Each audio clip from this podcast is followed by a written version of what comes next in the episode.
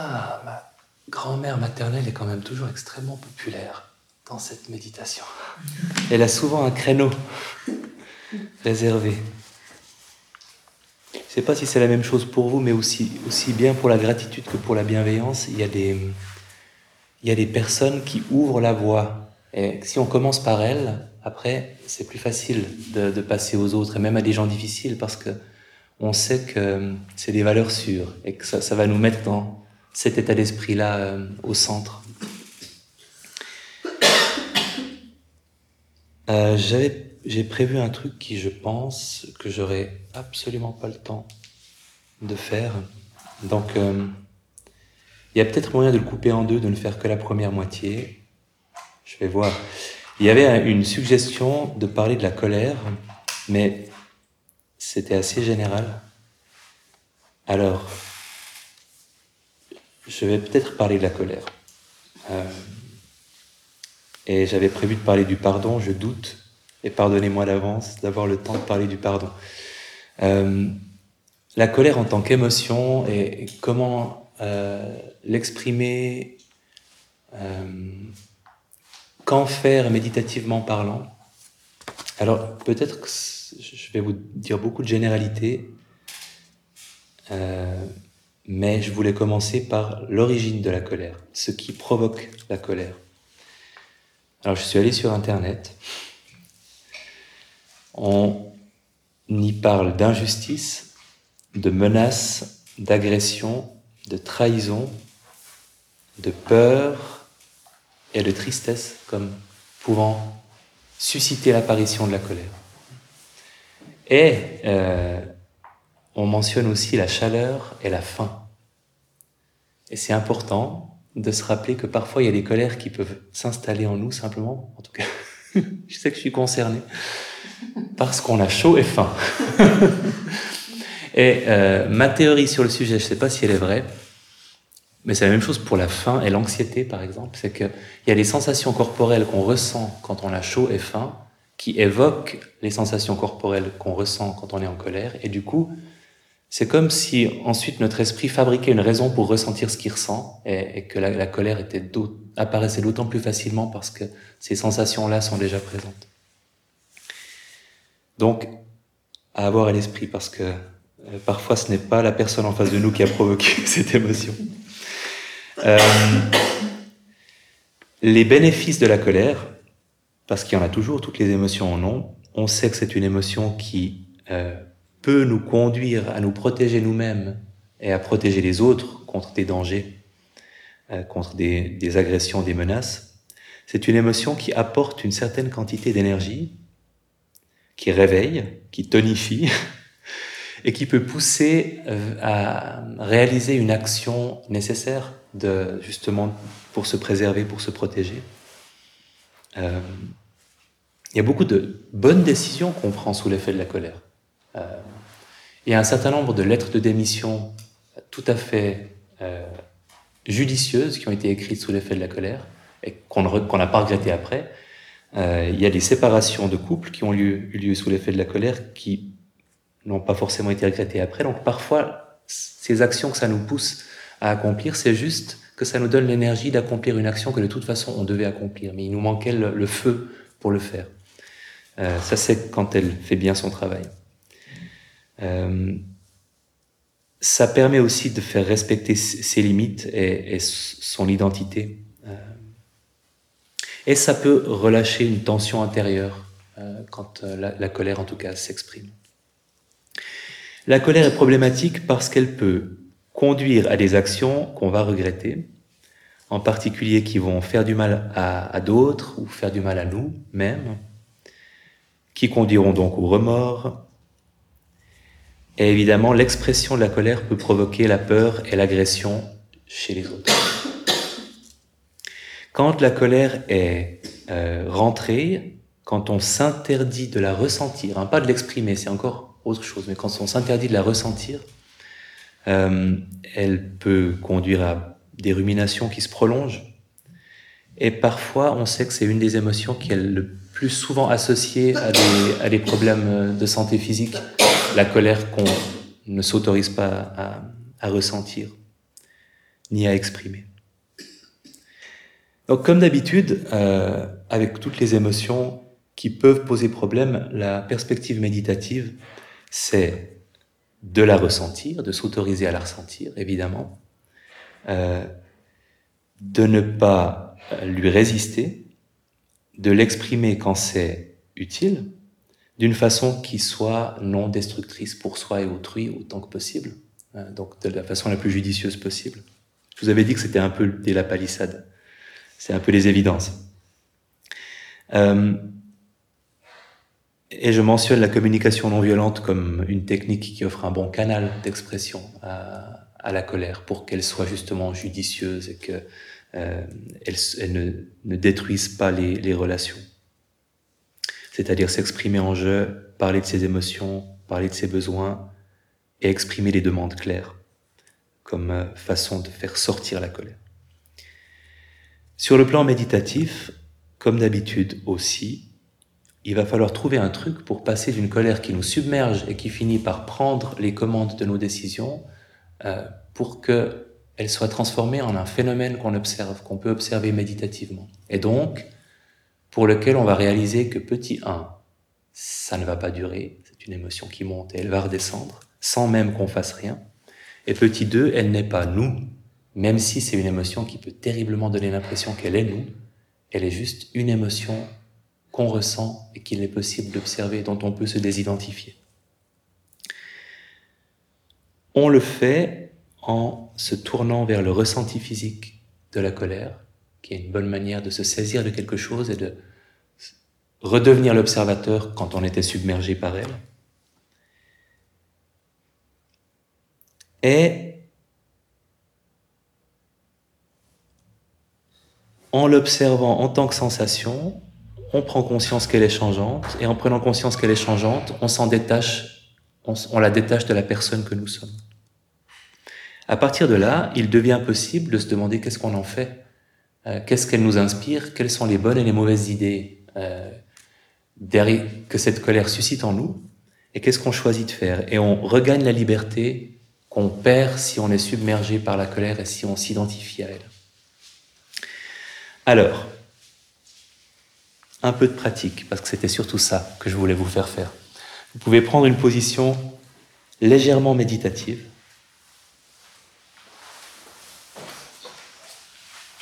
Ça veut dire qu'elle peut être euh, plus confortable si vous en avez besoin que la position méditative habituelle.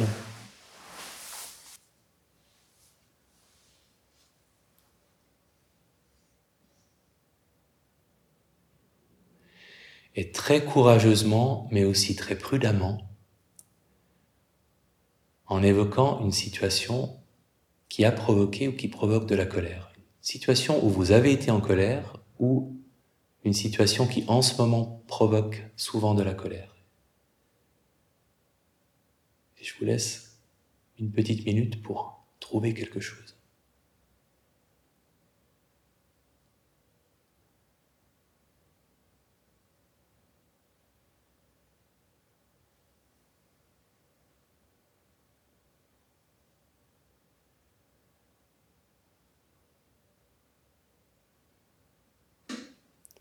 Si vous êtes entouré de gens merveilleux, remontez un peu le temps et laissez votre mémoire travailler un peu pour trouver une situation où vous avez ressenti de la colère. Est-ce que quelqu'un n'a pas encore d'idée? Levez la main discrètement si vous êtes concerné.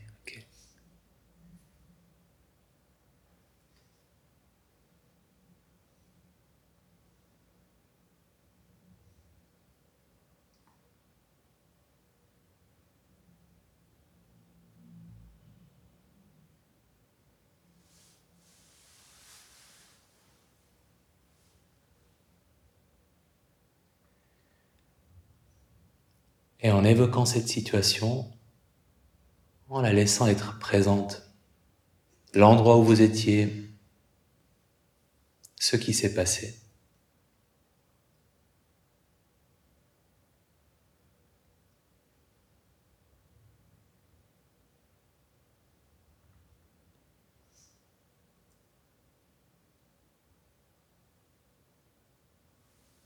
Et quand vous y êtes,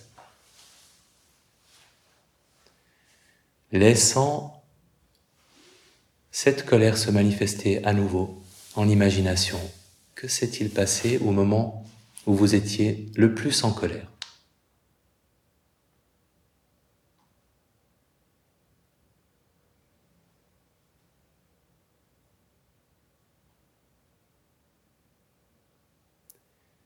En évoquant ce moment où la colère était la plus forte. Et que se passe-t-il physiquement? Une très grande curiosité pour ce qui se passe, ce qui s'est passé dans le corps.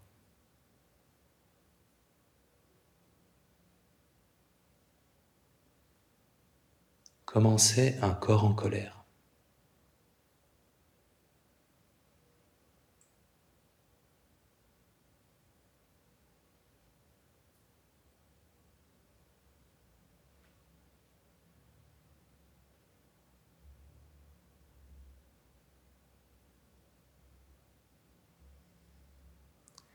Et à quoi ressemble un esprit en colère? Comment décririez-vous l'état de votre esprit?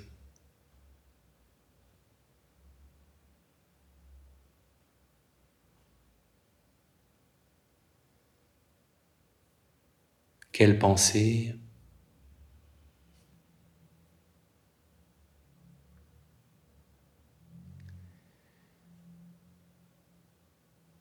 Si les sensations sont encore présentes, en respirant avec chaque expiration, les laissant se relâcher si elles en ont besoin.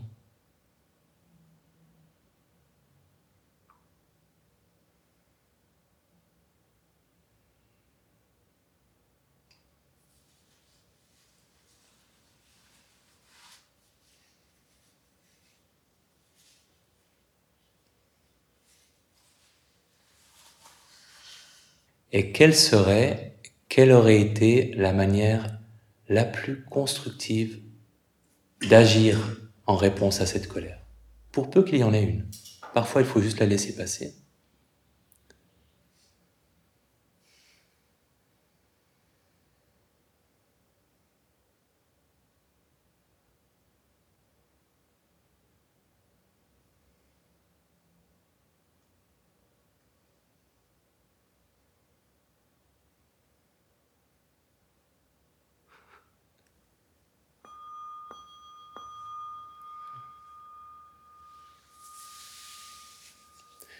Je voulais vous faire vivre finalement ce que ça pourrait être que de vivre un moment de colère avec autant de pleine conscience que possible. Euh, avec cet exercice, tous les exercices où on se rappelle d'une émotion, il y a à la fois le risque qu'elle revienne trop fort et que ce soit inconfortable, ou qu'elle revienne pas assez fort et qu'on ait de la peine à se remettre dedans. Pour qui c'était trop fort? Pour qui c'était plutôt pas assez fort? C'est un exercice plus intellectuel par moment. Euh, est-ce que maintenant c'est un peu redescendu pour les personnes chez qui c'était fort? Parce que j'ai laissé très peu de temps pour euh, respirer dedans. Alors quand on est vraiment très en colère, parfois il faut, il faut prendre dix bonnes minutes pour euh, respirer avec l'émotion.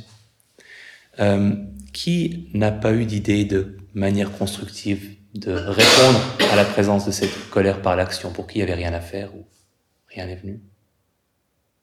Ok, tout le monde avait quelque chose. Hein. Comment était le ressenti physique? Comment décririez-vous les sensations? Très tendu. Hmm? Très tendu. Très tendu, ouais, tension. Qui avait de la tension? Le cœur qui bat. Le cœur qui bat, ouais. Oui. La difficulté à respirer. Difficulté à respirer. Ouais. L'envie de bouger. Oui. Oui. Est-ce qu'il y a autre chose? Il y, a déjà pas, il y a déjà pas mal de trucs. Chaleur, peut-être quelqu'un a eu de la chaleur? Moi, j'avais vraiment, j'étais sur le bord de mon siège. Il y avait cette envie de bouger, cette envie de me projeter vers l'avant. Très grande tension au niveau du visage, euh, comme si on contenait quelque chose qui allait exploser ou qui allait. Euh, euh, très désagréable. Hein. Même si c'est revenu un peu, c'est les sensations qui. C'est aussi pour ça que ça peut nous pousser tellement à, à agir pour que ça s'arrête, parce que finalement, le ressenti de la colère, il est sacrément désagréable. Euh, votre esprit, comment est-ce que vous le décririez, un esprit en colère? Hmm? Agité. Agité, ouais. Plut- Plutôt une précipitation de pensée qu'un ralentissement. ouais. Il y, a- il y a des gens pour qui c'était le vide, ça peut aussi arriver quand on est en colère. Oui, difficulté à penser. Difficulté à penser, ouais, ça peut aussi être ça. L'aveuglement. Oui. Euh, et mes excuses parce que c'est super désagréable euh, pour moi aussi. Euh, si on arrive à apprécier ce que c'est exactement que cette colère quand elle se manifeste, mieux on la connaît, plus c'est facile de s'en distancier, de s'en désidentifier quand elle se manifeste. Donc mieux on reconnaît ces signes, plus on est capable de, de passer en mode observation quand elle est présente, moins on se fera attraper parce qu'elle a tendance à nous faire dire ou faire ou, vivre euh, ou ruminer. Euh, donc c'est un, c'est un exercice désagréable mais extrêmement utile. Et évidemment, je vous ai posé la question ce que vous pouviez faire de constructif? Parce que quand on a fait cet exercice, bah, ça devient possible de se poser cette question-là. Alors que si, si on est submergé par la colère, elle nous fait faire des trucs. Alors que là, on peut se dire, ok, je l'ai observé, je l'ai ressenti, maintenant j'en fais quoi?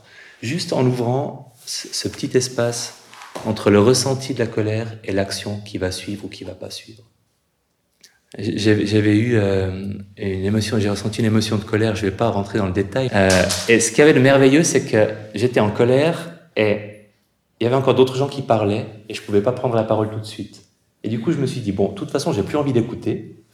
Donc, je n'écoute pas, mais je reste avec le ressenti de la colère. Et du coup, ça m'a offert une grosse minute, hyper précieuse, pour sentir ce qui se passait et dire, OK, et je fais quoi? Je canalise ça en quelle, en quelle action intelligente et, pas destructrice Euh, Et c'était c'était génial d'avoir cet espace parce que j'ai vraiment pu commencer par dire, je suis très, très en colère.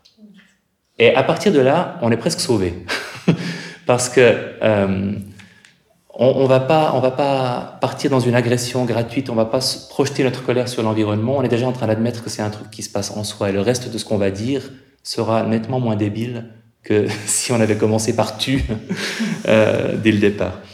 Euh, et là, c'était vraiment le dispositif qui faisait que cet espace existait pour moi. Mais on, on peut euh, favoriser cette euh, distance-là avec euh, une conscience de ce qui se passe dans le corps, juste ça, ce- cet, euh, cet outil méditatif. Euh, ah, j'ai théoriquement pas de temps pour vous parler du pardon.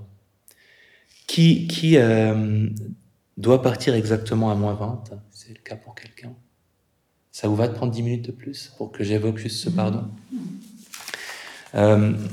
Je ne veux pas aller dans le détail parce que j'avais fait une soirée sur le pardon il y a longtemps euh, et j'ai gardé l'enregistrement même si je ne l'ai pas diffusé.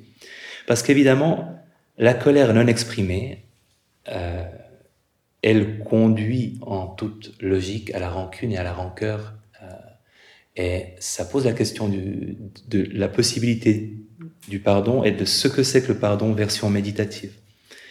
Parce que la rancune, en gros, il y a cette, ce- cette phrase que j'aime beaucoup. Si quelqu'un vous a fait du mal le matin, cette personne vous aura fait du mal mille fois le soir. Parce que vous y aurez repensé un certain nombre de fois. Et à chaque fois qu'on y repense, c'est une nouvelle petite blessure, c'est un, écho de la première blessure. C'est ça la rancune. Donc c'est c'est- c'est- une rumination très toxique pour nous. Euh, le pardon en méditation existe, c'est une pratique traditionnelle et aussi qui a été adaptée comme les autres à la méditation laïque par certains cours, pas le MBSR, euh, où on va utiliser des phrases comme les phrases de bienveillance pour se pardonner à soi-même, pardonner à autrui et demander pardon intérieurement. Donc euh, de nouveau susciter une attitude euh, en répétant des phrases. Et comme pour la bienveillance, c'est pas un état, c'est-à-dire que c'est un processus. On est en train de pardonner et on est en train de se pardonner. On vise pas à y arriver, on vise à, le faire. C'est quelque chose qu'on fait, c'est pas quelque chose qu'on obtient. Euh, c'est pas un état qu'on qu'on décrète, c'est quelque chose qu'on cultive et qu'on encourage. Une direction. Et ce n'est jamais complètement fait parce qu'on peut, on peut s'engager dans cette direction de pardon, puis tout à coup avoir la rancune qui remonte et, reprendre cette direction et avoir de nouveau de la rancune qui, qui revient. Donc, euh, c'est vraiment un processus graduel et pas une grande déclaration. Parce que c'est un piège avec le pardon de se dire que ça doit être une grande déclaration et qu'on doit avoir définitivement pardonné, ou s'être définitivement pardonné. On n'a pas besoin, en fait, euh, de ça. Pourquoi pardonner? Alors, ce n'est pas pour lui faire ce plaisir. comme on aurait tendance à se le dire dans le dialogue intérieur, c'est pour se faire ce plaisir à soi-même. On le fait pour soi avant tout et pas pour autrui. Euh, ce qui s'exprime magnifiquement dans une phrase que j'adore, la rancune est ce poison qu'on avale soi-même dans l'espoir insensé qu'il va tuer quelqu'un d'autre. Mhm. Je trouve que c'est une phrase géniale parce que c'est exactement vrai et c'est super désagréable même d'admettre que c'est vrai, mais c'est vrai. C'est exactement ça. Euh, donc prendre la direction du pardon, c'est se faire du bien à soi. Euh, la question n'est pas est-ce que cette personne mérite que je lui pardonne, c'est est-ce que moi, je mérite de m'alléger de cette rancune. Donc ça n'implique pas, et ça c'est aussi un truc qui m'a ouvert beaucoup de perspectives, euh, ça n'implique pas non plus de changer de relation avec qui que ce soit autrement qu'intérieurement. Vous pouvez euh, entrer dans un processus de pardon intérieurement, ça ne veut pas dire que votre attitude doit nécessairement changer avec la personne à laquelle vous vous, pardonnez intérieurement quand vous méditez euh, là-dessus. Euh, pas du tout. Donc c'est pas obligatoire de, leur dire je t'ai pardonné, euh, de leur offrir une boîte de chocolat et de, les inviter chez vous pour un... Non. Vous pouvez continuer à, à, ne pas vouloir parler, voir une personne qui vous a blessé, tout en cherchant à lui pardonner intérieurement pour votre propre bénéfice. Ça montre même encore mieux à quel point ça peut être un bénéfice uniquement pour soi-même et, pas nécessairement relationnel. Évidemment, c'est l'étape euh, d'après, c'est qu'on peut, on peut passer à cette étape-là, mais on n'est pas obligé de le faire. De façon aussi importante, ça n'implique pas, ça n'implique pas de pardonner les actions, mais de pardonner aux personnes, de changer notre relation aux personnes. Donc les actions peuvent rester impardonnables. Il y a des actions qui sont impardonnables, et c'est pas les actions qu'on pardonne ou qu'on excuse, euh, c'est la relation qu'on a avec les personnes qui les ont commises qu'on cherche à changer. Le risque, évidemment, c'est qu'on pense que de pardonner à la personne, c'est comme de dire que l'action était normale et qu'elle était acceptable. Et c'est deux choses différentes. Euh, je pense que c'est une, distinction super importante parce que ça peut être un blocage majeur à, pardonner, en fait. De, se dire, ça veut dire que je dis que c'était OK de me faire ça. Non, ça, ça ne veut pas dire ça. Donc les actions euh, peuvent rester impardonnables, mais notre relation, on l'a avec des personnes et pas avec des actes. Donc on, on dissocie les actions de leurs auteurs et on admet aussi qu'on ne sait pas tout des conditions qui ont conduit cette personne à faire ce qu'elle a fait. Euh, et c'est souvent un, processus dans la, dans la maturation de beaucoup de gens à un moment de réaliser que les personnes qui leur ont fait du mal, on leur avait fait du mal et qu'il y a une espèce de longue chaîne de souffrance humaine et que euh, les gens sont des maillons de cette chaîne alors que on les fantasme comme étant 100% responsables et, et euh, de ce qu'ils ont fait ou 100% de l'avoir fait en connaissance de cause et volontairement. Euh, et on ne, le on ne le reconnaît pas à eux-mêmes, à elles-mêmes un statut de victime. Alors, je voulais juste faire le lien avec le pardon partant de la colère, euh, parce que pour moi, ça a ouvert beaucoup de portes de me dire que je pouvais faire un travail complètement intérieur, c'est-à-dire très extrêmement sécurisant quand on en veut à quelqu'un, de dire qu'on n'est pas obligé d'entrer en relation avec cette personne, on n'est pas obligé de, d'engager une espèce de médiateur qui va dire voilà je vais vous aider à vous réconcilier. On peut rester avec soi et juste travailler sur notre propre ressenti. Et quand euh, euh, et quand et si ça fait évoluer notre relation intérieure, alors pourquoi pas euh, penser à faire évoluer la relation concrète avec la personne. Mais c'est pas une obligation. et c'est beaucoup plus sécurisant de commencer par soi-même plutôt que, que par la relation réelle. Mais elle est très réelle, la relation intérieure aussi. Dans la, démarche méditative, parce que faut quand même que je vous explique un peu comment ça marche, même si on va pas le faire. C'est une méditation potentiellement explosive, donc euh, il faut prendre le temps si on veut la, la pratiquer. Elle est assez intelligemment construite parce qu'on commence par demander pardon à quelqu'un pour quelque chose qu'on regrette d'avoir fait. Euh, donc on commence par se mettre soi-même dans cette position d'avoir à se faire pardonner quelque chose. Et on demande pardon intérieurement à une personne à qui on a causé du tort. Et on répète donc une phrase qui exprime cette demande de pardon. Il y a les formulations standards. Et là aussi, la phrase, c'est un instrument, c'est l'attitude qui est surtout importante.